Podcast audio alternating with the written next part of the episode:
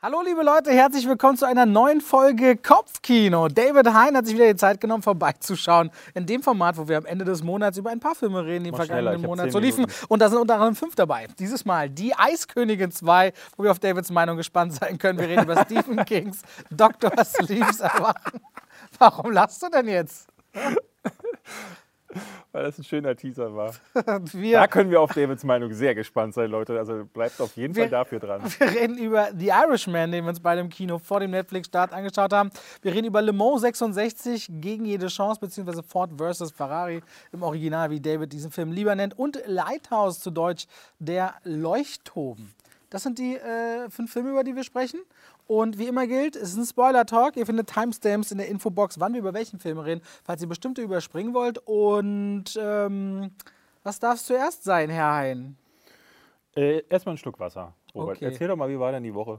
die Woche. Äh, Wir drehen ja dieses Mal so mitten im Monat schon Kopfkino. Das heißt, wir sind witzigerweise Mhm. Okay, ist egal. Okay. Äh, lass uns über äh, Le Mans 66 Wir hatten gestern Social Movie Night zusammen. War erträglich. Also mit dir. Ford versus Stimmung- Ferrari möchte ich gerne besprechen. Mit Le Mans 66 möchtest du anfangen. Ford versus Ferrari. ein Film, der in IMAX ist im Land viel gezeigt wird. Okay, äh, Le Mans 66, für alle, die sich fragen, worum es darin denn geht. Es geht nämlich um Folgendes. Zu Beginn der 60er Jahre führt Henry Ford II. sein Automobilimperium mit harter Hand und steht aber trotzdem unter großem Druck. Trotz eines enorm großen Mitarbeiterstabes hat die Marke gerade im jungen Käufersegment ein Imageproblem und dennoch weigert man sich um jeden Preis cool und sportlich sein zu wollen. Bis es zu einer großen Beleidigung von Enzo Ferrari höchstpersönlich kommt. Kein Geld wird mehr gescheut, um auf der Rennstrecke zu zeigen, dass Ford die besten Sportwagen der Welt schlagen kann. Und dazu braucht es die besten Leute, wie den Ingenieur Carroll Shelby und den sehr sturen Rennfahrer Ken Miles, um im prestigeträchtigen Rennen von Le Mans auch nur den Hauch einer Chance zu haben. Der neue Film von James Mangold, zuletzt Logan gemacht, aber auch so Sachen mit, mit Christian Bale hat er schon äh, 30, 10, nee, 33, 10 to Yuma oder wie hieß er? Der, der Todeszug nach Yuma war Ja, in Todeszug Deutsch- nach Yuma. Deutschland. Er hat Copland gemacht, er hat ähm, Viele gute Filme gemacht. durchgeknallt, Walk the Line. Stimmt, ja. also äh, äh, wirklich einer der äh, besseren Regisseure, die wir gerade haben und mit Ford vs. Ferrari unterstreichte das für mich nochmal. Ich fand den ähm, richtig virtuos, gerade gegen Ende ähm, merkst du, ähm, wo, der, der hat wirklich ein ganz, ganz tolles Gespür für, für Tempo, für Schnitt. Nat natürlich bei dem Thema irgendwie auch verständlich so, aber das hätte man auch deutlich schlechter umsetzen können. Ja, ich er erinnere an den großartigen Driven, hast du den mal gesehen, den Sylvester. Stallone-Film mit Til Schweiger. Ähm, mich hat er sehr erinnert an Rush, den mochte ich ja Der auch sehr schon stark. sehr, ähm, weil, ich, äh, weil auch der Film mit mir was gemacht hat, was ich nicht vermutet hätte, weil eigentlich lassen mich Autos und Rennen total kalt. Ich kann nicht mal Autorennspiele spielen, weil mich das total... Äh, Fun Fact: David Hein hat einen Führerschein und es reimt sich nicht nur, der wurde ihm auch gestohlen. Und er hat ihn nie wieder abgeholt. Ja, weil, weil, ich, weil ich keine Fahrpraxis hatte, also hat es keinen Sinn gemacht. Ähm, und habe dann wirklich während des Films dann immer mehr gemerkt, ich fiebere mit, mich interessiert das Ganze, auch weil ähm, das Ganze grundsympathisch ist und weil die Figuren aber auch wirklich toll sind. Klar, irgendwie Christian Bale und mit Damon gefühlt nehmen sie eh nur Rollen an, die funktionieren. Also die haben auch einen ganz großartigen Track Record, was großartige Drehbücher angeht, schöne Rollen angeht.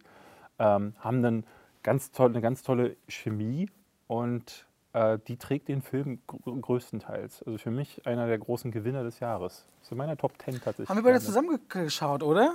Ich glaube, ja. Und äh, für mich so das Kernelement, gerade weil ich, du sagst ja, James Mangold so richtig gut ist, diese Chemie zwischen äh, Matt Damon und, und Christian Bale, der übrigens wieder 32 Kilo nach Weiß abgenommen hat für die Rolle von Ken Miles.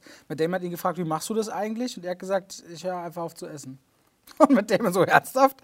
Und dieses Irre von Ken Miles, als sie sich unter anderem nicht kennenlernen, aber uns gezeigt wird, dass die sich kennenlernen und er dann mit einem Schraubstock um sich schmeißt, andere verletzen könnte, bei einem Rennen Regularien, bei einem Rennen nicht übereinstimmen, weil sein Kofferraum zu groß sei und er mit einem Hammer seinen Kofferraum einbeult und zusammenschlägt, damit er weniger Volumen hat, ist so irre, dass äh, du die ganze Zeit denkst, wann explodiert mal so die Bombe zwischen den beiden? Und Ken Miles ist eben so krass dabei, diesen Wagen für Ford zu entwickeln, dass sich Ford Ford selbst eben nicht traut, den auf die Rennstrecke zu bringen, weil der eben für das Prestige nicht der richtige Mann sei. Und was eben du sagst, dieses schöne, authentische von dem Rennfahren ist, die Geschwindigkeiten stimmen bei diesem Film. Der fühlt sich immer an, wie nicht irgendwie auf endlose Geschwindigkeiten wie bei so NASCAR-Races, wo du einen festen Punkt hast und dann lässt du 20, 30 Autos mit Tempo 330 vorbeizischen, nur in so einem Circus, der rund ist, was keine rennfahrerischen Qualitäten, also doch wahrscheinlich mit sich bringen muss, aber eben nicht so ein Parcours, wo du jede Kurve, jede Bremse und wenn Christian Bale im Schlaf seinem Sohn erzählt, wann vom Gas, wann in welchen Gang schalten, welchen Meter mitnehmen,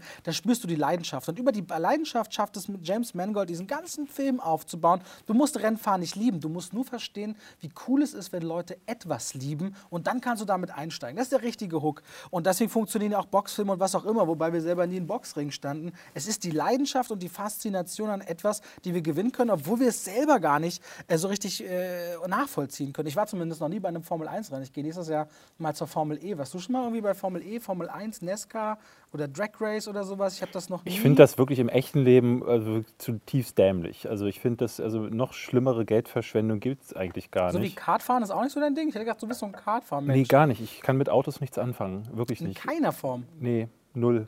Also vielleicht, vielleicht noch früher habe ich gerne mit Matchbox gespielt. Das, Ja. das ist es irgendwie gewesen. Ähm, aber ansonsten, nee, interessiert mich das leider nicht. Also ich habe dieses Geschwindigkeitsgefühl nicht, aber ich mag auch keinen Fußball. Ähm, vielleicht ist äh, an mir einfach ein ähm, bisschen was kaputt gegangen bei der Geburt. Ähm, ich, ich, ich hatte neulich, äh, wurde ich gefragt, äh, weil jemand zu mir sagte, er hätte jetzt gerade Green Book gesehen und würde sich fragen, ob jetzt in der in dem langsam aufkommenden Oscar-Rennen. Jetzt geht ja die Preissaison geht ja los und äh, es kristallisieren sich ja jetzt die ersten Anwärter raus und du hast so Filme wie Jojo Rabbit, die genannt werden oder äh, Little Women, den ich ja schon gesehen habe, zu dem ich nichts sagen darf, aber wo ich sagen kann, 1917, glaube ich, wird 1917, ganz- könnte ein genau, aber äh, ich sagte, wenn du dieses Jahr für dieses Oscar-Rennen einen Film suchst, der ähnlich wie Green Book ist, bei, bei Green Book sagte ich schon, der ist so klassisches Filmemachen, klassisches Hollywood, so ein bisschen so wie Forrest Gump, hatte ich das Gefühl, wo es so äh, Elemente äh, des, des Films gibt, die einen einfach so diesen, dieses, irgendwie diesen, diesen Wohlfühlknopf drücken. Und das fand ich bei Ford vs. Ferrari ist der einzige Film, der mir einfällt, der in diese Richtung geht. Der hat so diesen klassischen Bösewicht. Also es gibt bei Ford gibt es äh, natürlich den, äh, den Obermotz, den Ford, der, wo du erst denkst, er ist der Bösewicht, aber einer drunter gibt es eine Etage äh, tiefer, ich weiß nicht, wie dessen Name war, der quasi die rechte Hand von Ford selber ist, ähm, der dann quasi äh, immer für die tragischen Momente beziehungsweise für, die, für das Drama in, in gewissen Situationen auch am Ende die Stakes nochmal nach oben bringt. Und der Film, dem Film gelingt es, in diesem letzten Rennen zum Beispiel immer noch einen draufzusetzen, in dem dann so die menschliche Komponente noch ein bisschen Drama ins Spiel bringt und ähm, dieses, auch dieses ganz klassische vom Niemand zum vom Nobody zum Somebody, äh, also Christian Bale, der eben in den ersten Szenen so ein Hothead ist, der äh, gar keine Rennen mehr fahren sollte und auch von keinem äh, in die Rennbox geholt wird, weil er einfach zu unberechenbar ist und dann äh, von seinem Kumpel dazu geholt wird und es ist dann auch eine Geschichte der Freundschaft. Also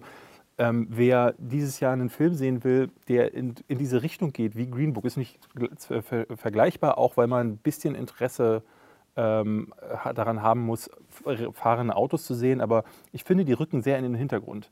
Also äh, da Ja. kann auch eine Familie reingehen und ähm, muss gar nicht, wie gesagt, sich mit Autos irgendwie auseinandersetzen, sondern die Geschichte der Freundschaft, aber, auch diese dramatischen As- Aspekte, die das Drehbuch sehr gut, ähm, auch die komödiantischen, es gibt viel zu lachen auch, ähm, die das Drehbuch sehr gut herausarbeitet. Das erinnert sehr stark an diese klassische Art Filme machen, wohingegen so andere Filme jetzt, wir hatten jetzt Portrait of a Lady on Fire gesehen, Porträt, Porträt einer Jungfrau in Flammen, ähm, den ich auch ganz wunderbar fand. Aber diese Art Film funktioniert ganz anders. Ad Astra funktioniert ganz anders. Parasite hatten wir letzten Monat, funktioniert nochmal sehr anders. Es äh, ist eher so, ist so Kino, auf das man sich einlassen muss. Und der ist halt wirklich einer zum Wohlfühlen. Da sei noch ergänzt, dass interessanterweise, obwohl sie nur ganz wenig Screentime haben, die Frauenrollen, die Ehefrauen, richtig schöne und wichtige Szenen haben. Nicht nur um die Charakterisierung der Männer, erinnerst du dich nicht? Nee, gar nicht. Als Ken Miles zum Beispiel sagt, er hört auf, er hängt es an den Nagel. Vielleicht war es das mit. Man, immer wieder diese, wo, wo sie an den Frauen quasi ablesen, oder sie kommt auch dazu, als die beiden sich prügeln auf der Straße und sagt: Jungs, will jemand ein Getränk? will jemand eine Cola, eine Limo, du bringst ihm keine Limo, aber mir und so weiter und so fort, kommen sie immer wieder an und ähm, die haben so ganz wichtige Knick- und Wendepunkte für die Männer, wo sie quasi wie ein Spiegel an ihren Frauen sehen, das sollte ich eigentlich sein oder das sollte ich nicht sein. Aber sie sind immer so dieses, diese, diese Instanz größer als diese Jungs, als diese klein gebliebenen Kinder, die Rennfahrer sein wollen und trotzdem total wetteifern in diesem Wettkampf, fand ich die Frauenrollen Ja. mit den wenigen Szenen wirklich richtig klasse. Ich wollte nur sagen, es hat mir bei Le Mans äh, richtig gut gefallen. Ich finde aber, da sind sie auch nicht viel mehr als, ne, also als, wie, als ein Vehikel, um den Männern dann doch wieder irgendwie nur in die äh, Startposition Klar, dem Moment, wo ich sage, dass sie für diese Entscheidung oder für diese Wendepunkte wichtig sind, aber dennoch geben sie mit diesen ganz wenigen Momenten, sind sie nicht bloß dieses typische Beihilfe, ach, da ist dann noch die Frau, sodass der Mann denkt, ich muss ja an meine Frau denken und entscheide mich deswegen. Sie wirken wie die moralisch wirklich höhere, glaubwürdige Instanz in diesen wenigen Szenen. Mir ist das zumindest positiv sehr aufgefallen. Ich gucke den noch ein zweites Mal ähm, und freue mich da richtig drauf, weil der, glaube ich, was ich eingangs gesagt habe, äh, als IMAX-Kopie in Deutschland läuft, den mal nochmal auf einem IMAX-Screen zu sehen. Gucke ich mir auf jeden Fall an. Also fanden wir beide richtig toll. Für uns einer der Filme, wo der ein oder andere Oscar-Nominierung bei rumkommen könnte. Habe aber so ein bisschen das Gefühl, dass er am Ende nicht viel gewinnen wird. Glaubst du? Ja, irgendwie. pff, Der ist so, der ist so, der ist so, der ist knackig und gut, aber genau in so einer Grenze, dass wieder die ein, zwei Performances auf jedem wichtigen Posten kommen werden, die besser funktionieren. glaub also halt, zum Beispiel dass- beste Kamera könnte ich mir 1917 vorstellen. Da ist der schon mal weg. Bei, bei Schauspiel könnte ich mir sagen, Dafür der- startet er zu spät. Der das ist ein Januarstart. nee, aber das ist zu spät für die Oscarsaison. Da Hat der- er nicht schon irgendwo Premiere? Also er wird, er wird ja schon in Special Screenings im November gezeigt, in Deutschland sogar. Also Ja, es geht ja um die Kinoauswertung. Ein Film muss ja über eine gewisse Zeit in Los Angeles zwei in einem Wochen, Kino gelaufen zwei Wochen sein. lang. Ich weiß nicht, wie das Zeitfenster ist.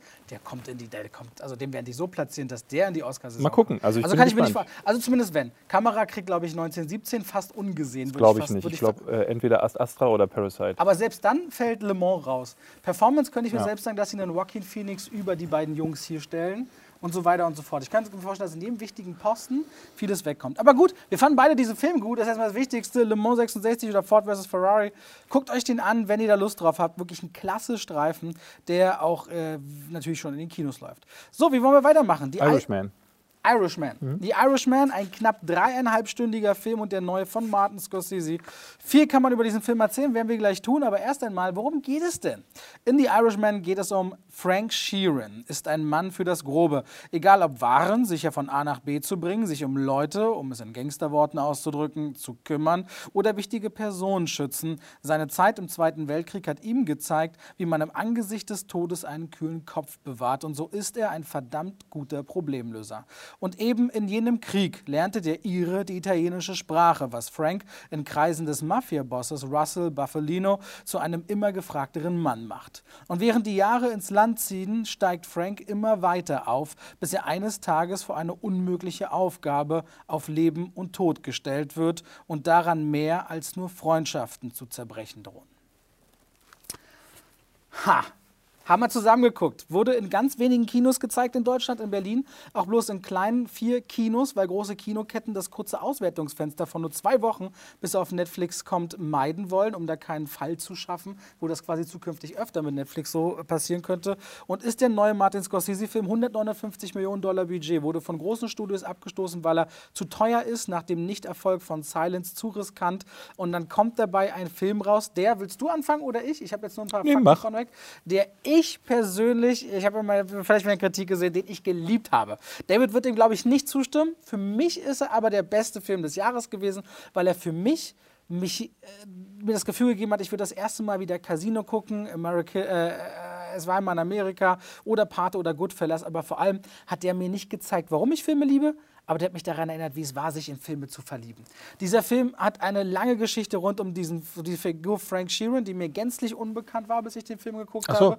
Ja, tatsächlich. Oder ich, ich gucke zwar Gangster-Mafia-Filme, aber ich kannte auch Jimmy Hoffa nicht. Also der Film macht ja klar, dass Jimmy Hoffa in den USA ein wahnsinnig bekannter Gewerkschafter ist, aber ich stecke nicht so in amerikanischer Geschichte der 50er, 60er Jahre drin.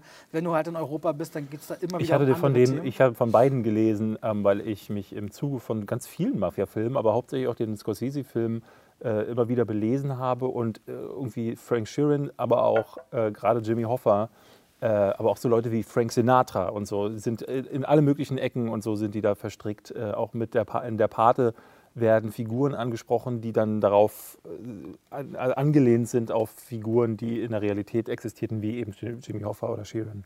Okay. Und wir haben beide Irishman geguckt und für mich sind vor allem die ersten zweieinhalb von diesen knapp dreieinhalb Stunden ein langer Weg in eine Welt, die erst einmal in den 50er, 60er Jahren dort versinkt. So eine Rahmenhandlung von einem Roadtrip mit einem Cast, wo du sagst, okay, Robert De Niro, der ist so gut wie in jeder Szene drin. Joe Pesci, dessen, der hat die Rolle angeblich bis zu 50 Mal abgelehnt vor Scorsese, bis er gesagt hat, er kommt aus seinem Retirement, aus seinem Ruhestand zurück.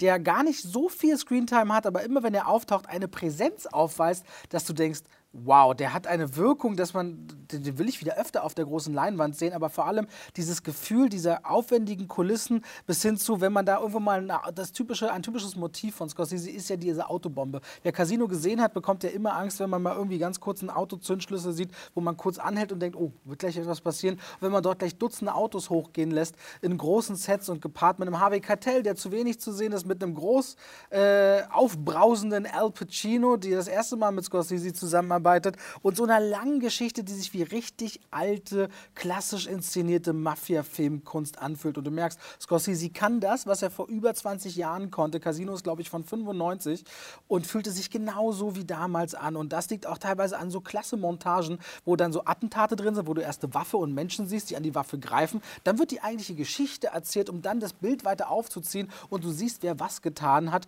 Und dann immer wieder auch mit so perfiden, morbiden Witz mittendrin, dass dann dann ganz am Ende, wo dieser Film nicht so richtig weiß, wann er zu Ende kommen will. Aber ich finde es nämlich vollkommen fair, weil die letzten 40 Minuten, die hätte man sogar wegschneiden können und sagen können, der Film ist eigentlich nach zweieinhalb Stunden zu Ende. Aber ich finde das so ein bisschen so schön an eine alte Zeit erinnert zu werden. Es ist wie wenn du einen guten Abend hast. Wir waren was essen, wir waren was trinken, wir haben gequatscht, hatten einen richtig schönen Abend, waren vielleicht feiern. Aber dann schließen wir uns beide noch, ach komm, einen Absacker machen wir noch. Und jetzt hätte man den Absacker von so einem Abend noch mit in den Film reingenommen und gesagt, das ist meine Geschichte. Ich erzähle das so weit aus, wie es eigentlich nicht braucht. Und ich habe den geliebt. Für mich ist das genau diese Film lieber, als ich diese Filme zum ersten Mal gesehen habe. Ich fand das ganz, ganz, ganz toll. Aus wahnsinnig vielen äh, eben Gründen, die ich jetzt hier so alle nur angerissen habe. Ich bin echt gespannt, was du sagst, weil wir haben uns gar nicht wirklich lange nach dem Film unterhalten darüber, ne?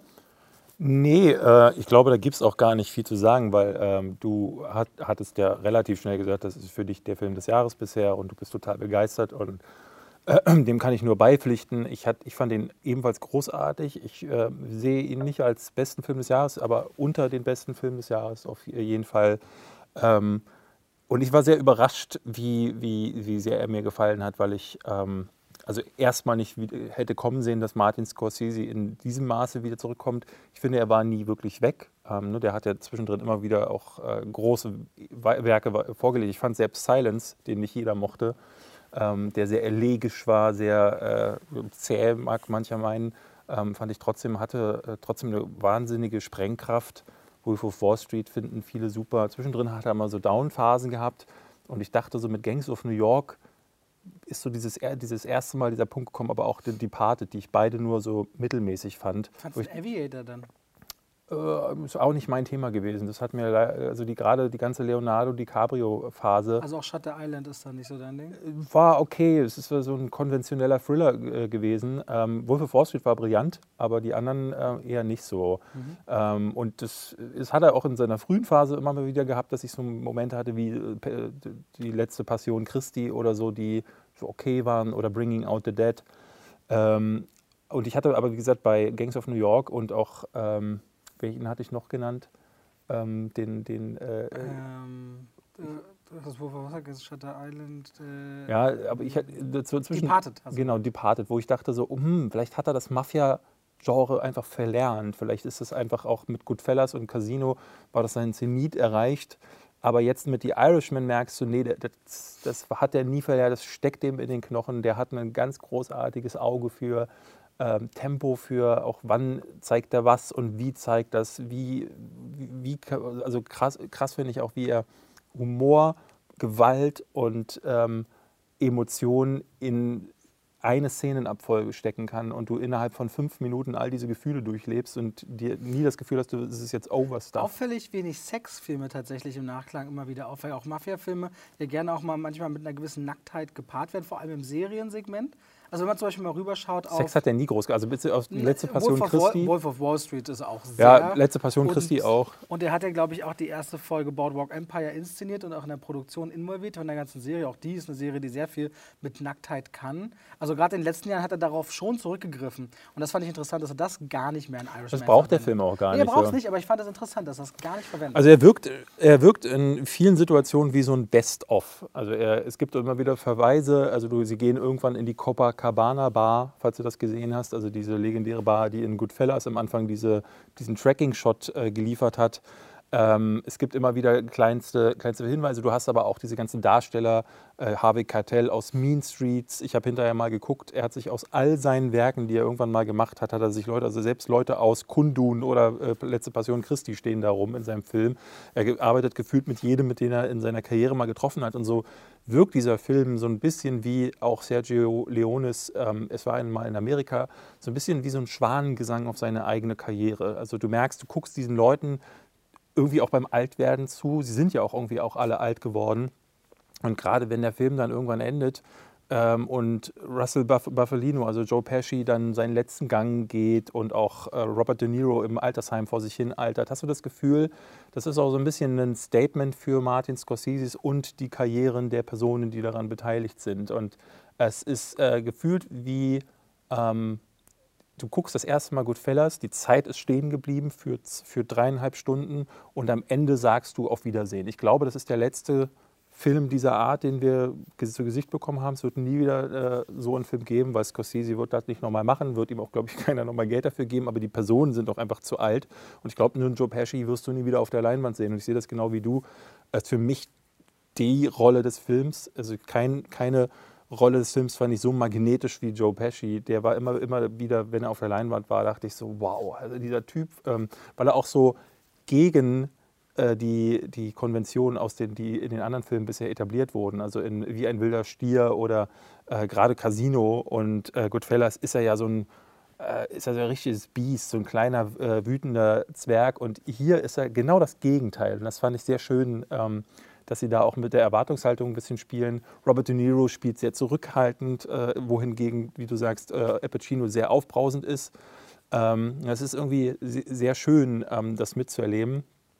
Ich fand, vor allen Dingen äh, wirkt er wie so eine Dekonstruktion des Mafia-Films. Also wenn du Goodfellas mal vergleichst mit dem hier. Goodfellas ist die ganze Zeit so ein Abfeiern von, von diesen, von diesen Wise Guys, vom Mobsterleben. Ne? So, ey, wir waren, guck mal hier und dann haben wir machen können, was wir wollten. Wir hatten Geld, wir hatten Frauen, wir konnten auf der Straße jemanden erschießen. Und dieser Film ist von Anfang an sehr melancholisch. Er ist sehr, ähm, also die, zum Beispiel die Töchter von, Ed, äh, von Frank Sheeran sind so ein schöner Gegenpol, weil du siehst immer wieder in Situationen, wo Frank Sheeran Dinge tut, die eben genauso unmoralisch sind, wie sie es auch in Casino und Goodfellas waren und wo die dann als Spiegel dastehen und sagen so, also die Tochter, die dann später auch von Anna Paquin gespielt wird, schüttelt mehrfach mit dem Kopf. Irgendwann reden sie alle mit äh, ihm nicht mehr. Und das zeigt nochmal noch mal mehr, als es auch in Goodfellas äh, zum Beispiel war. Da ist am Ende ja auch dieser große Fall. Äh, Ähm, und hier sind die Konsequenzen noch mal mehr spürbar und das ist, wird vor allen Dingen in den letzten 40 Minuten sehr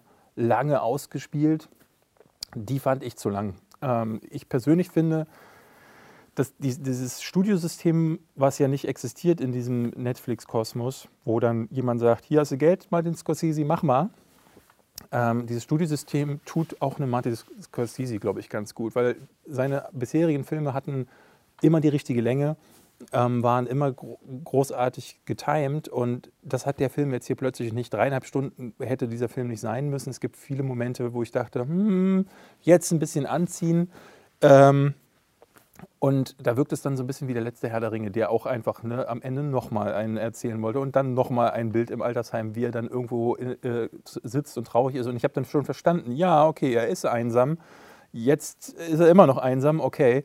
Ähm, und ich glaube, da, dass dann ein, Pro, ein Studioboss oder ein Produzent, der gesagt hätte, Martin, müssen die letzten 20 Minuten wirklich sein, dass äh, dann nach dem Kill Your Darlings Prinzip hätte er dann vermutlich selber das dann auch getrimmt. Also ich glaube, da ist nicht alles schlecht im Studiosystem.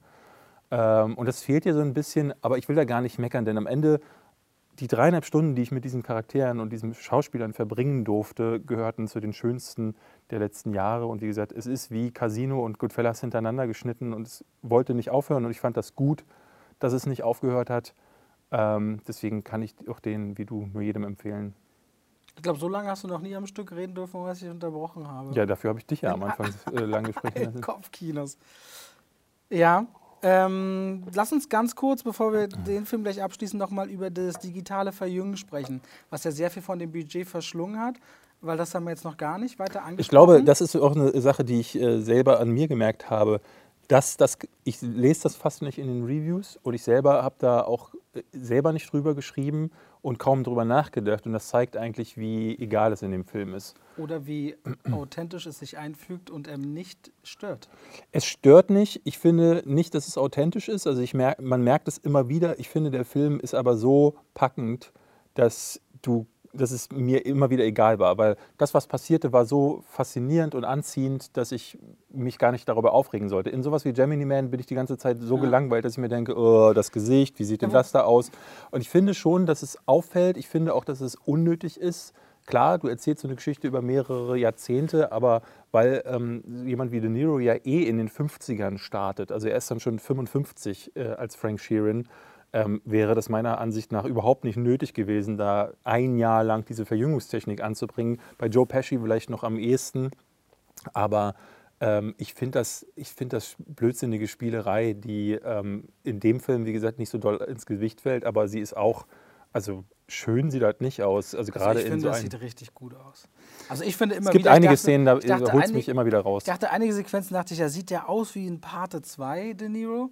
Aber vor allem, also gerade in der Zweiten Weltkriegsszene, dachte ich so, okay. Aber auch dann immer wieder, alles, was da am Anfang spielt, da ist ja doch, da ist ja doch auch, also all, diese ganzen Sequenzen, als diese ganze Geschichte losgeht, sehen alle so gut und authentisch Der Opening-Shot, wenn er in dem Truck sitzt, sieht so furchtbar aus. Es gibt ein, zwei Momente, wo ich sage, du siehst in den Augen, okay, schwierig, aber, also erst einmal, was heißt erst einmal? Ähm, klar, wir haben es auf einer Kinoleinwand gesehen. Das werden die Leute wahrscheinlich zu Hause auf Fernsehen und so, noch mal, wird das nochmal ganz anders aussehen und nicht in der Größe in Anführungszeichen auffallen. Mir ist es eigentlich nur wirklich aufgefallen, dass wenn die Figur Frank Sheeran von A nach B rennt oder tritt oder zuschlägt, hast du die Bewegung eines alten Mannes gesehen. Ja in der verjüngten Form, die digital bearbeitet wurde. Und das hat sich verraten. Weil der Tritt eines Mannes, der 30, 40 ist, ist ein anderer als der von einem, der 70 ist. Ja, das, auch das, also das siehst du dann schon. Im Gedächtnis habe ich halt noch den jungen äh, äh, Pacino oder, oder aber auch den jungen De Niro vor mir. Ähm, und äh, gerade erst, weil ich auch Taxi Driver gesehen habe, eine ganz andere Physis, ein ganz anderes Auftreten, auch ne, die Haltung. Äh, du siehst, er ist so leicht nach vorne gebeugt, er ist halt auch ein bisschen fülliger. Ich, ich fand es ich fand's unnötig, äh, okay. aber es fällt nicht so sch schlimm ins Gewicht. Aber ich, dieses, diese Kinkerlitzchen finde ich einfach affig. Okay. Aber gut, große Empfehlung. Ähm, Wer es nicht im Kino gucken kann, weil gerade in ländlichen Regionen, kann ich mir vorstellen, gibt es keine Chance, The Irishman zu sehen. Ja, aber dann müsst ihr umziehen. Sorry, da gibt es nur ein Argument dafür. Ansonsten ab dem 27. November auf Netflix, wenn ich mich richtig erinnere. So, äh, wir hätten noch Stephen Kings Dr. Sleeps Erwachen, Die Eiskönigin 2 und der Leuchtturm. Eiskönigin. Die Eiskönigin 2, sechs Jahre nach dem Überraschungsriesenerfolg von Disney Animation, kommen also Elsa und Anna diesen Monat zurück in die Kinos und es geht um folgende Geschichte. Es ist ein schönes und friedliches Leben, das inzwischen im Königreich Arendelle herrscht. Und während Olaf sich mit dem Erwachsenwerden auseinandersetzt und Christoph sich sehr um Anna bemüht, gibt es für Elsa immer noch offene Fragen über die Herkunft ihrer Kräfte. Als sie aber plötzlich immer wiederkehrend den Ruf einer Stimme vernimmt und diese anscheinend mit einem verzauberten Wald verbunden ist, von dem Anna und Elsa schon als Kinder gehört haben, wird klar, dass das nächste Abenteuer ansteht und so machen sich die vier inklusive Rentier Sven auf den den Weg, der jedoch sehr viel gefährlicher ist, als sie dachten. Wolltest du gerade gehen? Wäre das Beste, ja. Kannst alleine reden. Ähm, ich, das ist so ein Film, den musste ich gucken. Ähm, für äh, Kopfkino ist so einer von denen, äh, wenn du mir die Liste schickst an Filmen, über die du gerne reden würdest, wo ich dann denke, oh Gott, nicht der. Ähm, das Animationskino meide ich halt mittlerweile äh, großräumig. Ähm, lasse mich immer mal wieder gerne überraschen und wir hatten dieses Jahr zum Beispiel Drachenzähmen. Äh, ich finde die ganze Drachenzähmen-Trilogie toll. Äh, letztes Jahr Into the Spider-Verse, einer der besten Animationsfilme, die ich überhaupt je gesehen habe. Kubo, hatte total viel Herz und äh, Leidenschaft. Und solche Filme gibt es. Und dann gibt es Frozen äh, oder Frozen 2. Ich habe Frozen 1 nicht gesehen, auch schon, weil ich dachte so, boah, äh, brauche ich mir gar nicht angucken. Und ähm, dann kam ich ins Kino und dann fängt dann dieser ätzende Schneemann an zu singen. Äh, wirklich, ich glaube, das ist der schlimmste Sidekick, den, mir je vorgesetzt wurde in einem Disney-Film. Und die beiden Schwestern sagen so, hey Schwester, ich hab voll lieb, das ist voll cool. Und dann sagt die andere, ja, aber ich muss jetzt singen. Und dann äh, springt sie durch äh, die Stadt und dann kommt ähm, dieser Christoph rein und äh, berabbelt irgendwie so Zeug, ähm, will ihren Heiratsantrag machen. Dieser Gag wird bis zum Ende durchgezogen. Natürlich macht er am Ende den Antrag. Äh, ich habe das Ende nicht gesehen, weil irgendwann bin ich aufgestanden und gegangen, weil ich dachte, meine Lebenszeit wird hier gerade großflächig für 200 Millionen US-Dollar verschwendet.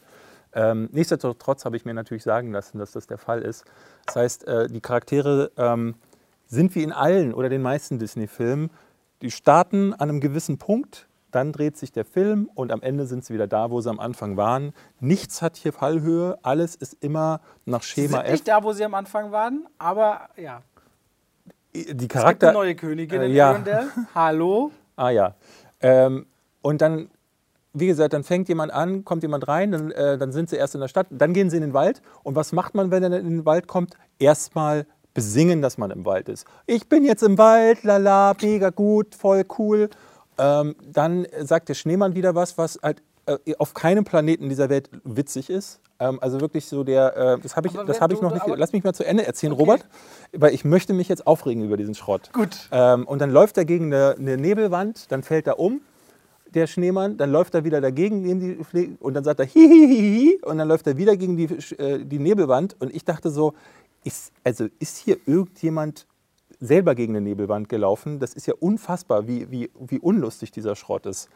Ähm, dann sagt Elsa plötzlich, hu, ich höre was, dann sind Effekte, dann singt wieder jemand, dann ist wieder ein Witz, den keiner versteht, dann singt wieder jemand und dann bin ich gegangen. So, da, da, weißt das, ist, das ist halt genau dieses Konsenskino, was Disney nur noch macht.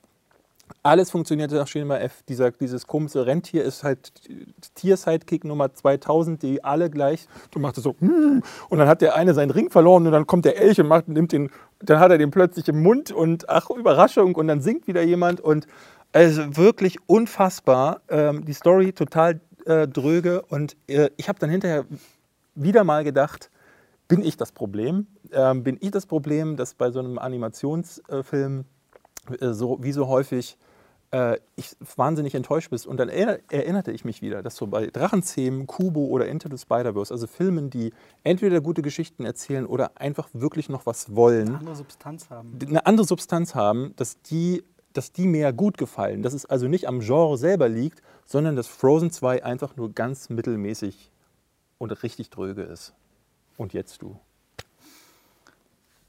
Ich finde das so witzig, der Video bei Disney gerade in der Konstellation herziehst, während wir letzten Monat umgedrehte Rollen bei Maleficent 2 hatten und auch eine Disney-Produktion. Ähm, und ich kann das nicht verstehen, dass du den nicht mochtest. Einen Film, der ja wirklich magisch ist und der wirklich äh, äh, schöne Ansätze hat. Und dann diesen Kram. Kram okay, jetzt bin ich ja dran, hast du gesagt. Ja. Ich finde es interessant, dass ähm, gerade Pressevorführungen, muss man sich vorstellen, Filmkritiker sind nicht so das Völkchen, was am schnellsten lacht. Und wenn dann ist, und Berlin ist auch nochmal die abgestumpfteste Variante, weil die Leute hier viel gewohnt sind in der Stadt. In besagter Szene, wo David den Kopf schüttelt und sagt, wer kann nur lachen, muss man sagen, der Saal hat gelacht. Der ganze Saal hat Nein, der hat nicht. Doch, doch, da hinten saß Saal eine verwirrte Frau, die, die, die, die vor sich hingekichert hat. Ganze, die hat die ganze Zeit nein, gelacht. Die Olaf-Gags haben wirklich immer wieder im gesamten Saal für Lachen gesorgt. Nicht für lautes Auflachen, aber so ein Also du hast schon gemerkt, die Leute haben gelacht bei Olaf-Gags. Und ich habe darauf geachtet. Und das ist wirklich so, das, das ist jetzt Fakt, da kannst du dich gegen werden. Es gibt auch Leute, die über deine Witze okay, lachen. Also ist, da denke ich mir auch immer wieder, was ist Zum Beispiel du, regelmäßig. Ach Quatsch. Ach klar, dein Schmunzeln und Grinsen jetzt ist schon wieder ganz herzlich. Nee, ich denke, das ist das Schmunzeln, weil ich daran denke, dass hier gleich Schluss ist und ich nach Hause kann. Nee, du hast so ein Grinch verkrüppeltes kleines Herz. Und immer wieder, wenn ich was Kleines Nettes Quatsch, sage. Bei, bei Maleficent äh, äh, hast du doch gesehen, dass ich kein verkrüppeltes Herz habe. Du hast nur einen verkrüppelten Filmgeschmack. Ja. So ist nämlich das Problem. Okay, auf jeden Fall. Mh, hm, Kommen wir mal zurück zum Thema Eiskönigin. Worum es ja eigentlich geht. Und David weiß jetzt überhaupt nicht, wovon ich überhaupt generell rede. Weil es war auch sehr witzig, als die erste Figur anfing zu singen, nach circa zweieinhalb Minuten in Frozen 2. Und er guckt drüber und sagt, geht das jetzt die ganze Zeit so? Und ich so, ja, Frozen 1 hatte so sechs bis acht Songs. Aber, und die Songs sind auch nicht, die Songs sind ja nicht gut. Sie sind ja nicht geschrieben worden, weil jemand dachte, ich habe einen geilen also Song. Also bei, bei, Frozen 1 war das tatsächlich so. Bei Frozen 1 hat man wirklich zu drei oder vier Songs aus dem Soundtrack auf Social Media so viele Leute gesehen, die nachgemacht, choreografiert haben. Aber fandst du die jetzt gut? Ich, deswegen lass mich ausreden. Let It Go und Do You Wanna Build a Snowman vorneweg. Und dann gab es noch zwei, drei, die wirklich gut waren. Und jetzt hast du bei Teil 2 das habe ich auch in meiner Review gesagt, diesen endlosen Druck gemerkt, das versuchen zu wollen. Irgendwie wieder ranzukommen. Elsa, Haare auf, große Momente, Eissplitter gefühlt über den ganzen Kontinent, damit äh, ihre Magie gezeigt wird und große Momente. Und das sich, konnte sich nie wieder herstellen. Das hat damit zu tun, dass sie sehr viel Geschichte versucht haben reinzupacken. Sie haben versucht, dieses Abenteuer, was ist in diesem magischen Wald? Das hat mit SS und Annas Eltern zu tun. Es hat sogar mit ihren Großeltern, einem großen Verrat zu tun gegenüber einem Volk, was außerhalb lebte und einem Geschenk, was kein Geschenk war war. Und sie haben einen ganz großen Bogen geschlagen. Zum Beispiel diese Eingangsmelodie, dieses Na, Na, Na, Na, Na, Na, Na. Damit fing schon Frozen 1 an. Und du hast erst über dieses Volk verstanden, dass das ein Brauch ist und woher das kommt. Es gibt also viele Elemente, auch wenn Olaf mitten in Frozen 2 einmal kurz erzählt, was ist eigentlich in 1 passiert, die greifen schon über und vor vor Teil 1. Und da versucht der Film ein bisschen tatsächlich, auch wenn du 1 nicht gesehen hast, erwachsener und düsterer zu sein, als das Teil 1 war. Teil 1 war noch viel quietschiger, bunter und jetzt merktest du so, das Publikum ist sechs Jahre älter geworden, die versuchen das so ein bisschen mitzunehmen. Das ist in weiten Teilen nicht gelungen. Das liegt am Druck der Musik. Animationstechnisch, glaube ich, kannst du nicht sagen, dass der Film nicht nee, auf dem nee, nee, sieht mega aus. Also der Look und die Effekte sind wirklich große Klasse. Nur es bleibt eine Geschichte, die in den meisten Momenten voll zu erahnen ist. Und wenn man überhaupt nicht empfänglich ist für diese, zum Beispiel Christoph versucht Anna fünfmal einen Heiratsantrag in dem Film zu machen. Und wenn man für diesen Running Gag nicht empfänglich ist, ist und Olaf nicht mag und dann eine vorhersehbare Geschichte hat, dann verstehe ich, dass das eine Höllenqual ist, sich diesen Film anzugucken. Aber du sagst ja selbst, es ist Mittelmaß. Eigentlich, was du gerade alles gesagt hast, klang ja so, als wäre er Müll. Aber selbst du gibst ja noch zu, du gestehst dem ja trotz deiner ja, ja. sämtlichen Antipathie gegen dem Mittelmaß zu. Was also ja eigentlich ich, noch viel ist, was übrig bleibt. Ich glaube, ich wäre, ich, glaube, ich wäre auch nicht rausgegangen. Das mache ich ja sowieso nur sehr selten. Aber jetzt gerade habe ich so eine Phase, wo ich einfach wenig Zeit habe und viel Stress und dann merke, okay, jetzt, also gerade jetzt funktioniert das gar nicht, dass ich meine Zeit damit vergeude. Und normalerweise wäre das ein Film gewesen, ne, wenn ich zum Beispiel Midway durchstehe, den wir beide auch gesehen haben, über den reden wir jetzt nicht, der neue Roland Emmerich. Dick Best. Also der wirklich grottenschlimm war, den haben wir auch ausgehalten. Und der, ich glaube, an dem hier ärgert mich aber so sehr und deswegen klinge ich nochmal verärgerter. Weil, diese, weil die Disney-Studios für mich einfach der Teufel sind. Also was, äh, äh was die an Ressourcen haben und Möglichkeiten und einen riesigen Fundus an Geschichten, den sie erzählen könnten. Und dann erzählen sie immer und immer und immer wieder dasselbe. Auch Frozen 2 ist wieder, ne, also da, da braucht es dann andere Studios, wie jetzt eben Sony mit Into the Spider-Verse, dass da endlich mal ein guter Spider-Man-Film kommt, während ich bei Marvel mit Homecoming ähm, und vorher auch, äh, wie hieß der? Homecoming war der erste, Far From Home. Far From Home. Far From Home fand ich ja gar nicht so schlecht. Aber das ist der neuere. Far äh, genau. Und äh, Homecoming war auch so, alles wie immer, alles ist so durchschnittlich. So. Und bin dann, äh, bin dann immer so froh, wenn dann mal ein Film mal noch ein bisschen mehr versucht, ein bisschen mehr, wie du sagtest, in die Tiefe geht. Und das, das finde ich bei, bei Disney-Filmen leider so dramatisch, dass die alle nach Schema F gesinnt, gestrickt sind. Der letzte Animationsfilm, den ich von ihnen gesehen hatte, war Moana. Der ging, aber auch da war das so, dass ich dachte. Hm. Vajana hieß der bei uns, glaube ich. Vajana, stimmt. Auch da war es so, da, da, hat das Hühnchen ein bisschen vor sich hingegluckst und sie hat dann zweimal gesungen und The Rock war ganz nett. Aber am Ende war, da kam ich da raus und dachte, was war das jetzt hier eigentlich gerade? Das ist äh, immer irgendwie dasselbe. Ähm, Wenn es keine Prinzessin ist, dann hat es irgendwie was anderes. Äh, äh, dann, ne, dann, ist es die, die, Schwester von der Eiskönigin oder. Ähm, das ist, das ist Aber da muss wenig. dann Ralf Reichts 2 dich schon überrascht haben, wie sie mit eigenen Klischees aufräumen und so. Ja, Ralf Reichts 2 äh, fand ich ja gar nicht so schlecht. Ja. Okay, ähm, ich habe das, glaube ich, ausführlich schon in der Review gesagt, aber auch hier im Grunde, ich habe die Krux wiedergegeben. Der Film zerbricht, glaube ich, an den Erwartungen des Erfolges des ersten Teils, kann dem nicht äh, einhergehen. Mich würde sich wundern, wenn Teil 3 dort kommt. Es gibt diese lange Diskussion, ob Elsa eigentlich lesbisch ist. Auch hierzu gibt es keine wirklichen äh, Fährten in die eine oder andere Richtung in Teil 2. Das ist ja so ein bisschen, nie mitbekommen, die Diskussion? Ob es die erste offen lesbische Figur mal werden Who könnte cares? im Disney-Universum. Wäre zumindest im Animationsfilm-Thema, was zumindest mir, als ich, Porträt die, als, einer ich, jungen Frau in Eis. als ich den Film gesehen habe, hat mich auf Instagram nochmal viel diese Nachricht und Frage danach erreicht. Also scheint die Leute zu interessieren. Ähm, ja, finde ich für mich bei weitem nicht der beste Animationsfilm des Jahres. Bleibt Drachenzähmen leicht gemacht 3. Für dich so gar nichts. Ich freue mich auf den nächsten Disney-Animationsfilm, den wir zusammen gucken. Dann vielleicht Onward oder so dann im nächsten Jahr. Der ist doch von Pixar dann aber, ne? Ja, könnte sein. Ja, so richtig weiß ich nicht. Es war jetzt auch der letzte, äh, John Lasseter heißt er, ne? Bin ich gerade äh, Ja. richtig? Das war, glaube ich, sein letzter Film bei Disney Animation jetzt zu Frozen 2, dann ist er da raus. Das, der, der ist von John Lasseter. Ich glaube, ich irgendwie. Lasseter ist ja Pixar. ist er nicht rübergewechselt? Das ist ein riesen Mischmasch von den Ich beiden. habe es nicht verstanden. Also mittlerweile ich sind die Pixar-Filme ja auch. Es gibt den äh, Toy Story fand ich ja gut, aber Pixar macht ja mittlerweile auch ganz viel Kram. Und dieser Trailer, dieser erste Teaser zu Soul sieht ja auch wieder ganz schön nicht so gut aus. Deswegen ähm, muss ich ja mal recherchieren. Ich hatte so ein bisschen auf IMDb-Trivia gelesen. Ich will jetzt kein Müller. ich würde mir bitten, dass du mir einfach keine Animationsfilme mehr hier Hm. reindrückst, Ja. weil dann haben auch die Zuschauer mehr davon und müssen mich nicht weiter hassen. Okay, wir haben noch Stephen Kings Dr. Sleeps Erwachen oder Der Leuchtturm. Lass uns über Leuchtturm reden. Lighthouse, ein Film, der. Naja, der, der, der ist anders. In dem geht es um Folgendes. Leuchtturmwärter Thomas Wake ist Ende des 19. Jahrhunderts erfahren in seinem Beruf und so ist dem ehemaligen Seemann und leidenschaftlichen Trinker das Licht hoch oben im Turm heilig. Das lässt er auch seinen neuen Gehilfen Ephraim Winslow spüren, der zu sämtlichen niederen Arbeiten abdegradiert wird, aber entgegen der Vorschriften nicht in die Spitze des Turmes darf. So dauert es nicht lange, bis die ersten handfesten Konflikte entstehen, aber je mehr Alkohol fließt, umso mehr Nähe lassen die Streithähne auch zu. Doch alles ändert sich, als ein Sturm, der über die Küste Maines wütet, eine Abreise nach Ende der vierwöchigen Schicht unmöglich macht.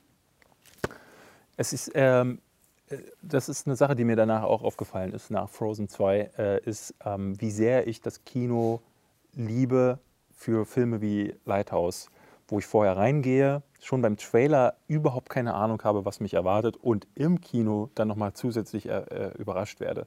Während ich bei Frozen vorher weiß, was ich bekomme, nach fünf Minuten bestätigt werde, dass ich genau das bekomme und hinterher dann eher denke so, na okay, ja, ich hatte ja recht, war Lighthouse eben genau wie du sagst, anders, aber so anders, dass, ne, also egal was ihr glaubt, was ihr bekommt, wenn ihr den Trailer seht, das ist es nicht, sondern es ist tatsächlich ja wirklich nur ein Kammerspiel. Zwei Männer sind in einem äh, Leuchtturm gefangen und ähm, werden beide miteinander, wegeneinander irre.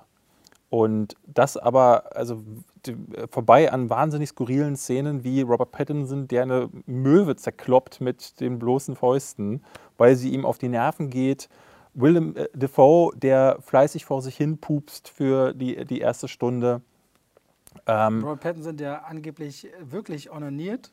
ja, Angeblich, also ich habe das aufgeschnappt, nicht verifiziert, aber Masturbationsaufnahmen sollen echtes Masturbieren am Set gewesen sein vor der großartig. Das ist also ist genau mein Mann. ähm, und dann kommen so äh, Cthulhu-Elemente rein. Also du hast so wirklich so Lovecraftsche Einflüsse zum Teil mit Tentakelmonstern und Dingen, die äh, Pattinson dann sieht.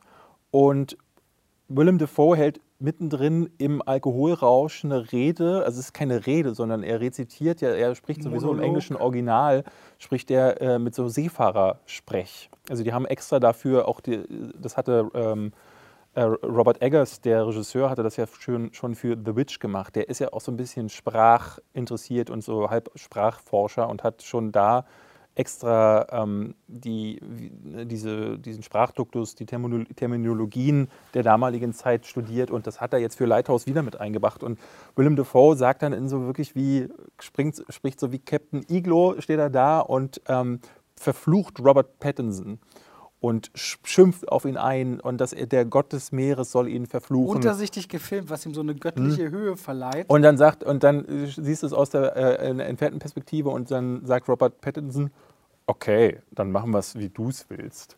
Und der hat, also der ist so skurril und verschroben, wie er ist, so witzig ist er auch, aber so sperrig auch, das muss man auch sagen. Er ist lang, er ist, ähm, also oder fühlt sich noch mal länger an, weil e- eben nicht viel mehr, viel, viel mehr passiert, als dass die beiden oft sitzen beim Abendessen, nur ausgeleuchtet von einer Kerze.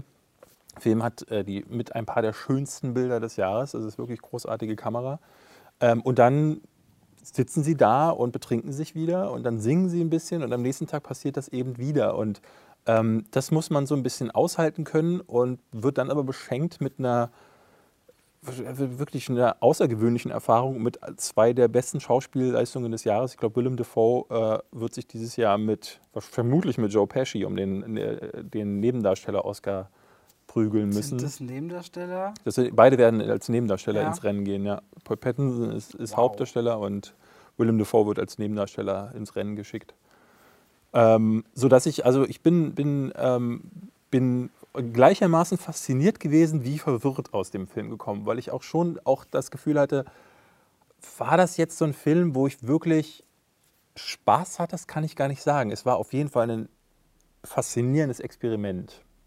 Siehst du aber ähnlich, ne? Ich habe ja danach gesagt, das ist so ein Film, den kann man in fünf Minuten Häppchen einigermaßen gut verdauen. In der Menge ist es so, dass du dich fragst, das ist so wuchtig und viel und einzelne Sequenzen, die um einen Oscar spielen, das ist schon ganz schön viel. Ich würde noch ergänzen zu dem, was du gesagt hast, es geht ja ein bisschen zu wirklich sadistisch-masochistischen Abgründen. Pattinson und Willem Dafoe später wie ein Hund an der Leine und will ihm noch sein Grab und schaufelt ihn noch, also begräbt ihn noch lebendig. Und du denkst, was geht denn hier bitte ab? Und für unsere Kameramänner hier bei dem Format vielleicht auch interessant, das ist ja nicht bloß ein 4 zu 3, sehr kriselig wirkendes Schwarz-Weiß-Format, alle Objektive, die verwendet worden sind in der Leuchtturm, sind Objektive, die zwischen 1918 und 1935 gefertigt wurden, um so nah wie möglich diesem Look des Ende 19. Jahrhunderts nachzukommen. Basiert los übrigens auf einer wahren Geschichte, die sich 1805 ereignet haben soll.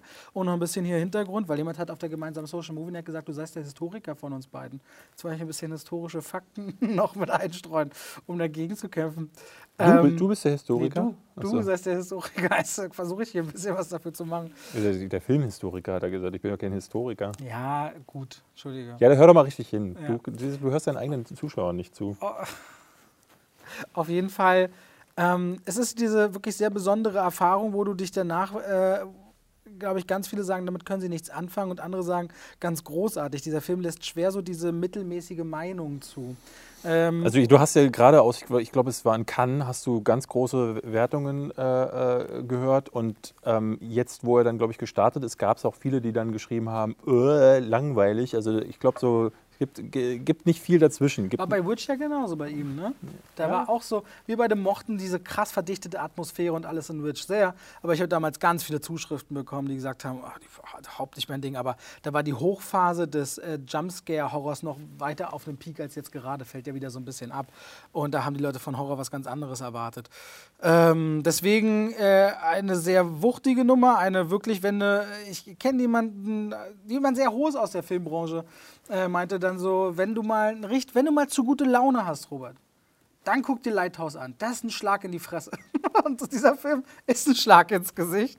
Also da, da, da ist keine viel gut Nummer. Und ähm, es ist, glaube ich, Fall eher Filmkunst. Aber. Es ist genau, es ist Filmkunst. Es ist, glaube ich, eher so ein Film, den, den man gucken sollte, wenn man ähm, so auch so eine Liebe, wenn die Liebe über das, für das Kino über den reinen Unterhaltungswert hinausgeht. Also wenn für dich Kino nicht nur bedeutet, so jetzt will ich Transformers und die sprengen mir das Gehirn aus dem Kopf, sondern ähm, du möchtest auch ein bisschen in Schauspiel, in Kameraeinstellungen, in, aber was kann das Kino auch? Ähm, was kann Erzählen auch? Dann äh, finde ich, ist Lighthouse genau ähm, einer dieser Filme, die du einlegen solltest, auch wenn es dann am Ende vielleicht so ein Ding ist, wo du sagst, so, puh, hat mir das jetzt gerade Spaß gemacht, weiß ich gar nicht. Es ist, glaube ich, eine Erfahrung, äh, die Kino auch bringen kann. Vielleicht auch das perfekte Beispiel für das, was Martin Scorsese, wir hatten es letztens in Tinsel Talk angesprochen, äh, meinte, wenn er, wenn er sagte, dass äh, das eben nicht so ein portionierbarer Happen ist wie die Marvel-Filme, sondern Kino auch mehr kann. Und Lighthouse ist genau so ein Beispiel. Halten wir einfach fest, wenn ihr nicht nur einen Film sehen wollt, sondern Kino erleben wollt, dann ist Lighthouse eine Empfehlung für euch. Aber macht euch auf was gefasst. Und dann reden wir zu guter Letzt über eine Fortsetzung nach 39 Jahren von einem Film, der damals schon kontrovers diskutiert wurde, nach Stephen King's äh, Shining, Stanley Kubricks Film Meilenstein, Meisterwerk Fragezeichen, bekommt eine Fortsetzung, die diesen Monat in den Kinos gestartet ist, nämlich Stephen Kings Dr. Sleeps Erwachen. Und darin geht es um Folgendes. Lange ist es her, dass Danny Torrance die traumatischen Ereignisse im Overlook Hotel zusammen mit seiner Mutter überlebte. Doch die Erinnerungen daran sind nach wie vor präsent, genau wie sein Shining. Zwar hat er gelernt, mit den Dämonen zu leben, die ihn verfolgen, doch genau wie einst sein Vater Jack ist sein Hang zum Alkohol und der Wut recht groß, was sich auch auf Drogen ausweitet. Als er jedoch die Kurve kriegt und in einem Hospiz mit seinem Shining Menschen friedlich aus dem Leben begleitet, bekommt er die Anwesenheit von Abra Stone zu spüren, einem Mädchen mit einer unglaublich großen Kraft, auf die aber eine Sekte namens der wahre Knotenjagd macht. Dessen Mitglieder ernähren sich vom Shining anderer, dessen Energie durch Schmerzen und Qualen gereinigt wird wird und uns äh, gereinigt wird. Und so liegt es also an Danny zu helfen und alten Dämonen zu begegnen. Wie fandest du das Original? Ich habe in der Vorbereitung nochmal unmittelbar, wir haben den Film ja beide zweimal gesehen, einmal äh, UMV und auf Deutsch. Ich habe ihn jetzt vom zweiten Sinn nochmal im Original geguckt, nachdem ich ihn im Laufe des Lebens, glaube ich, das vierte Mal dann gesehen habe. Ähm, ich finde es immer noch beeindruckend, wie Stanley Kubrick das schafft, vor allem aber über die gesamte Akustik, die, die Musik ähm, und die Klänge, die dieses schaurige, gruselige, bedrückende Gefühl, Schneelandschaft, dieses beengte Hotel ähm, zu präsentieren und finde, dass er da, wenn sich überlegt, der Film 1980 rauskam, Horror und Spannung oder Psychothriller ziemlich stark äh, erzählt. Der Film wurde immer so ein bisschen überlagert mit dieser Kontroverse des Shining Buch, endet ja ganz anders. Stephen King war ganz unglücklich, hat eine eigene Fernsehdreiteiler in Auftrag gegeben. Ähm, ich finde den Film wirklich gut. Ich würde nicht sagen, aus meiner Sicht, das ist jetzt das ganz große Meisterwerk, weil ich finde zum Beispiel die Darstellung der Wendy schauspielerisch richtig schwach. ja, ja. Also wirklich miserabel. Den Jungen finde ich ziemlich gut. Äh, Jack Nicholson finde ich auch ziemlich gut. Aber trotzdem ist seine Entwicklung, zumindest gegenüber dem heutigen Kino und einer gut erzählten Geschichte, viel zu zusammenhangslos, wie er nach und nach dem Wahn verfällt. Finde wiederum aber das Setting im Labyrinth und so ganz toll. Und wie gesagt, das Sounddesign, Kameraeinstellungen, die sich drehen. Die Steadicam wurde damals erfunden, die Kamera hinter dem jungen Danny Torrance hinter dem Wagen. Also es gibt ganz viele klasse Elemente, aber auch ein paar, an die ich mich richtig störe. Und dafür, dass Kubrick als großer Perfektionist gilt und der, das ist ja der, irgendwie der meistgedrehteste Take, 127 Mal mit ist in Shining drin, ähm, wirkt der Film nicht so perfekt, wie man vermuten würde, wenn man all diese Sagen ringsherum hört. Ich finde Shining richtig gut. Ähm, für mich ist das nicht unbedingt das ganz große Meisterwerk in erster Linie. Ist bei ich mir genauso. Ich bin ja auch kein, äh, ich bin sowieso nicht der größte äh, Kubrick-Fan ähm, und finde auch, dass viele seiner Werke für mich immer nur gut waren. Und der zählt für mich da rein, weil er für mich zu zerklüftet ist. Ich habe immer schon das Gefühl gehabt, ich kann nie so richtig ausmachen, wessen Geschichte ist das jetzt gerade? Also äh, das liegt vielleicht aber auch ein bisschen an der Vorlage, weil Stephen King auch einer ist, der gerne sich verloren hat in seinem eigenen Hirngespinsten. Ähm, aber äh, Shining erzählt von so vielen unterschiedlichen Geschichten. Ähm, ich liebe ähm, Jack Nicholson darin. Ähm, aber dann äh, gibt es da diese Geisterentitäten, dann, äh, dann gibt es äh, dann plötzlich diese Nummer mit dem Shining. Ich habe äh, äh, das nie so recht verstanden, weil es, es, ist eigentlich Dannys Geschichte, aber dann auch irgendwie nicht, weil der Vater viel zu präsent dann plötzlich wird. Ähm, und am Ende geht es im Grunde nur noch um, um, den Vater. Aber weil das alles so ein Hickhack ist, ähm, entsteht dieses Gefühl, wie du sagst, so, ähm, dass man das denkt, so äh, pl plötzlich ist dann Jack Nicholson plötzlich wahnsinnig, warum und alles. Dann gibt es hier so ein paar äh, ähm, Hinweise, die dann darauf hin, äh, schließen lassen, warum ist das so. Aber als Gesamtfilmerlebnis fand ich den immer recht wirr. Und das lässt sich auf Dr. Sleep so ein bisschen übertragen, weil der Film auch sehr zerklüftet ist. Er fängt erst an und schließt an Shining an erzählt dann, glaube 20 Minuten erstmal die Nachgeschichte mit den mit neu gecasteten Darstellern. Also Danny ist neu und wie hieß sie denn? Wendy. Nee, Sally, was? Sally, nee, Sally, Sissy Spacek war es nicht, nee. Weiß äh, ich nicht genau. Ähm, und ähm, selbst Jack Nicholson erfährt ja einen Recast. Genau, auch wird auch gerecastet. So, und dann erzählt es dann die Geschichte des gealterten äh, Danny äh, Torrance. Dann kommt plötzlich äh, noch eine sehr viel stärkere Shining-Nutzerin dazu. Ähm, ich weiß nicht, hieß sie Alma oder so, so ein kleines junges. Äh, Abra Stone. Abra Stone, die, genau. Ähm, dann kommt diese plötzlich, die es im ersten Shining gar nicht gab, die, diese Wesen von der, wo ähm, Rebecca Ferguson, äh, Rose the Head, die Anführerin... Da muss ich kurz korrigieren, das ist die Opening-Szene, die kommt sehr früh und dann werden sie lange vergessen. Aber die direkte Eröffnung ist die Sekte schon. Genau, genau, aber dann sind die raus und dann, wie gesagt, und all das wird zusammengeworfen und am Ende endet man im Hotel. Und diese ganze Hotelsequenz am Ende, ähm, ich war ja schon bei Ready Player One, ihr könnt mal die Folge von Kopfkino gucken, war ich ja schon ein Riesenfan von dieser das Sequenz. Das müsste Mai letztes Jahr gewesen sein. Ähm, vorletztes Jahr sogar, glaube ich schon. Nee, da gab es Kopfkino noch nicht. Ja? Hm. Nee, wir machen das jetzt zwei Jahre. Nee, wir haben letztes Jahr im Februar angefangen. Nein. Doch. Nein. Doch. Ja? Das zweite Jahr geht jetzt zu Ende, also kommt jetzt, wenn wir die Januarfolge haben, glaube ich dann. Aber dann haben wir in dem Jahr aber, äh, äh, haben wir, ich weiß es gar nicht mehr. Letztes Jahr war Ready Player One, glaube ich. Echt? 2018 Krass. Mai war Ready Player Boah, One. es zer- zerfließt bei mir alles. Jedenfalls ist, es- ist es dann wirklich gefühlt so wie aus zig Versatzstücken zusammengesetzt. Und ich wundere mich, dass er trotzdem so gut funktioniert. Also ich mochte ihn als Fortsetzung, ähm, als, vor allen Dingen als Shining-Fortsetzung. Als Horrorfilm funktioniert er null, wie ich finde. Also er hat äh, hier und da mal so ein bisschen, äh, hat er atmosphärische Momente. Also meine Frau hat sich so gegruselt und Bei was denn? ja die hat oft ihre Hand vors Gesicht. Hätte ich ihr nicht vorher die gesamte Geschichte erzählt und ihr gesagt, wann muss sie wo aufpassen. Alleine wie Jacob Tremblay und die Schnittmontage des Quälen des Kindes, das findet sie gruselig allein schon. Dieses Ja. typische, die Gruselfrau in der Badewanne, wie Danny beschließt, wie er sie einschließt, da hat die schon komplett Angst. Da ist, ist sie raus.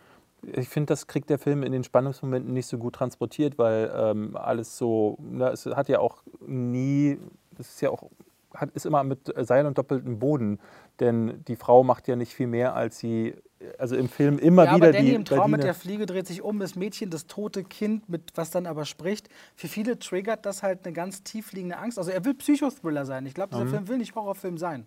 Äh, will Shining aber auch nicht. Unbedingt. nee, auch das, auch das ist so ein Ding. So ein bisschen ja, so ein bisschen nein. Mhm. Also ein bisschen, hier, hier gibt es dann äh, mal einen Schockeffekt und da dann plötzlich äh, äh, einen, zwei Geisterzwillinge, die irgendwo rumstehen und dann aber ist irgendwie einer dann plötzlich wahnsinnig und läuft mit einer Axt durchs Labyrinth, was hier, hier ja auch nochmal passiert. Und ähm, ich, ich finde, ich, ich finde, es ist, ich kann mich diesem Film, konnte ich mich insofern schwer nähern, weil ich ähm, nicht genau wusste, worauf lasse ich mich jetzt gerade ein und war dann, wie gesagt, überrascht, dass er doch so gut funktioniert. Ich kann mir aber vorstellen, je nachdem, mit welcher Erwartungshaltung du in den Film gehst, wirst du entweder begeistert sein oder enttäuscht sein. Äh, ich fand ihn gut, als Fortsetzung vor allen Dingen sehr gut, auch weil eben so Momente wie die Kamerafahrt, wo äh, die Kamera dann durch diese, diese Bergkluft über den See fliegt und dann dieses Brum, Brum, Brum, Brum, Brum, Brum, Brum. mega. Super Gänsehaut im Kino gehabt. Das kriegt er gut hin. Auch dann nimmt er sich viel Zeit, wo Danny dann zum, äh, äh, zum zweiten Mal ins Hotel kommt und dann diese Situation quasi nochmal durchlebt äh, aus dem ersten Shining. Ähm, aber bis dahin, die erste Stunde fand ich sogar ein bisschen zäh, ähm, auch wegen diesen komischen Seelenfressern. Wo kamen die plötzlich her? Das ist so ein typisches Stephen King-Ding, der irgendwie äh, so, der so ganz skurril in seinen Büchern immer abgedriftet ist.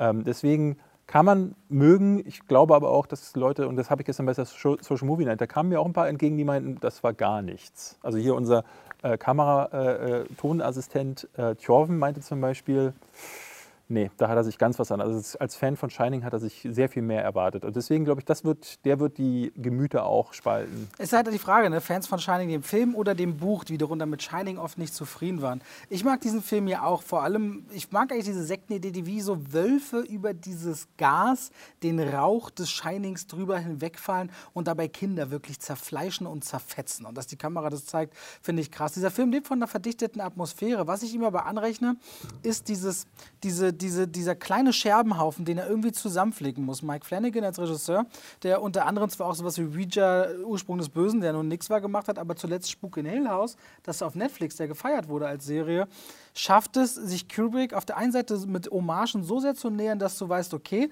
er, zo- zollt hier Tribut, auf der anderen Seite seine eigene Geschichte zu erzählen, weil das Shining-Buch endet schon mit einem brennenden Overlook-Hotel, was im Shining-Film nicht passiert. Damit kommt er hier aber an einem Ende von äh, Stephen Kings Dr. Sleeps Erwachen an einem Punkt, wo er das Hotel dann doch wieder brennen sieht und diese, versucht, dieses Ende von Shining etwas gut zu machen. Und Stephen King musste überzeugt werden von ihm, dass er sich der Kubrick-Variante filmisch annähert und äh, zollt ihn in ganz vielen Momenten rein filmisch. Dieses, wenn, wenn, wenn nach diesem Murder, wenn, wenn, wenn, wenn äh, Danny Torrance beschließt, loszufahren zu Abra, die Kamera dreht nur rüber und Danny geht raus und sie dreht da wieder zurück auf die Wand. So ein typischer Move, wie du den von Kubrick kennen würdest. Das Zimmer, in dem er sein Vorstellungsgespräch hat, ist das gleiche wie in das, den Jack Nicholson in Shining sein Vorstellungsgespräch hat. Mit den gleichen Fahnen, Fenstern, das Hemd von gegenüber, die amerikanischen Farben wieder im Hemd, wie die Flagge, die steht. Es gab ja über, wenn du mal die Doku 237 könnt ihr mal gucken, zu Shining seht, wahnsinnig viele Theorien darüber, ob Shining nicht auch ein Statement über Genozid und über Indianervertreibung ist.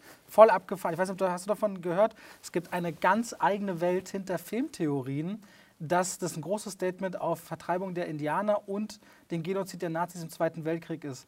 Warum Danny Torrance eine Zahl 42 und dann und die ganzen Bilder mit den ähm, äh, Indianern im Hintergrund und diese Tabakko-Sachen äh, in dem Aufbewahrungsraum, in dem Jack eingeschlossen ist. Wahnsinnig, was es da wirklich für Abhandlungen gibt. Und da versucht Mike Flanagan in vielen Momenten, wo für ein gutes Auge genau dem Tribut zu zollen, bestimmte Elemente zu übernehmen. Und ich glaube, es ist eine ganz schön schwere Aufgabe, sich dem einmal technisch zu nähern, weil Kubrick da eben klare Vorgaben hat, wenn man sich dem nähern will, dem Setting, wo sehr viel nachgebaut worden ist und dann noch seine eigene Geschichte rein zu verpflanzen, weil diese Fortsetzung am Anfang und in den letzten 45 Minuten im Grunde wirklich ein Shining 2 ist und mittendrin ein eigener Psychothriller. Und da muss ich Rebecca Ferguson hervorheben, während ein Ewan McGregor solide spielt, aber durchaus auch mehr kann, ist Rebecca Ferguson als Rose the Head, die Anführerin vom Warenknoten, für mich in ihrer Art, Sachen zu folgen, zu spüren. Und wenn Abra und ihr sich in den Köpfen gegenseitig begegnen, das ist cool gemacht. Finde ich, sind sehr gute, selbst erdachte, originelle Sequenzen, die dem Film einen eigenen Stempel aufdrücken, obwohl es Stephen King und Shining und Kubrick beinhalten muss. Und das stelle ich mir als eine ganz schön schwere Aufgabe vor, das unter einen Hut zu bekommen. Davor habe ich ganz schön Respekt und deswegen sage ich auch nach zweimal sehen, ich mag den. Ähm, glaube aber auch, dass wie so oft bei Klassikern und deren Fortsetzungen erst die Zeit urteilen wird, wie gut der wirklich ist. Also auch die jetzt rauskommen und sagen, der war gut oder schlecht. Wie viele damals Shining als große Enttäuschung empfunden ja. haben? Unzählige. Hier werden wir nach 10, 15 Jahren genauer wissen, was man über Teil 2 so dann am Ende. Nach also hätte deutlich Zeit schlechter sein können. Ich bin sogar sehr überrascht gewesen, wie gut es dann tatsächlich dann doch ja. mir gefallen hat. Aber so, habe versucht, beim Filmhistoriker-Dings ein bisschen aufzufrischen. Image. ich denke, die, die, Nummer ist durch. Das wissen die Leute aber auch so. Die freuen sich, dass du dann sagst, so okay. ähm, reden wir über den Cast. Ähm, Ewan McGregor war übrigens auch da, das habe ich herausgefunden. So aufmerksam war ich. Äh, und dann sage ich halt wieder ja. die klugen Sachen. David und ich, wir, wir, machen uns gerne damit runter, wie melancholisch und traurig seine Videos immer sind und seine wahre Freude immer noch so wirkt, als wäre sie sehr morbide oder Beerdigungsbestattungsgespräch und dass ich immer zu positiv sei. Aber in Wirklichkeit schätzen wir uns irgendwo tief drin. Ähm ich, die, meine Kritik an dir ist nicht, dass du zu positiv bist, Robert. Was ist sie denn eigentlich? Das möchte ich hier nicht Danke. besprechen, ich möchte keinen Streit. So. So, liebe Leute, vielen Dank, dass ihr wieder reingeschaltet habt. Da haben wir was, eine Stunde Kopfkino hinter uns. Nur gute Filme oder welche, die David nie zu Ende sehen wird, diesen Monat besprochen. Und damit äh, vielen Dank. Wir sehen uns dann nächsten Monat hoffentlich wieder. Bis ganz bald. Mach's gut und tschüss.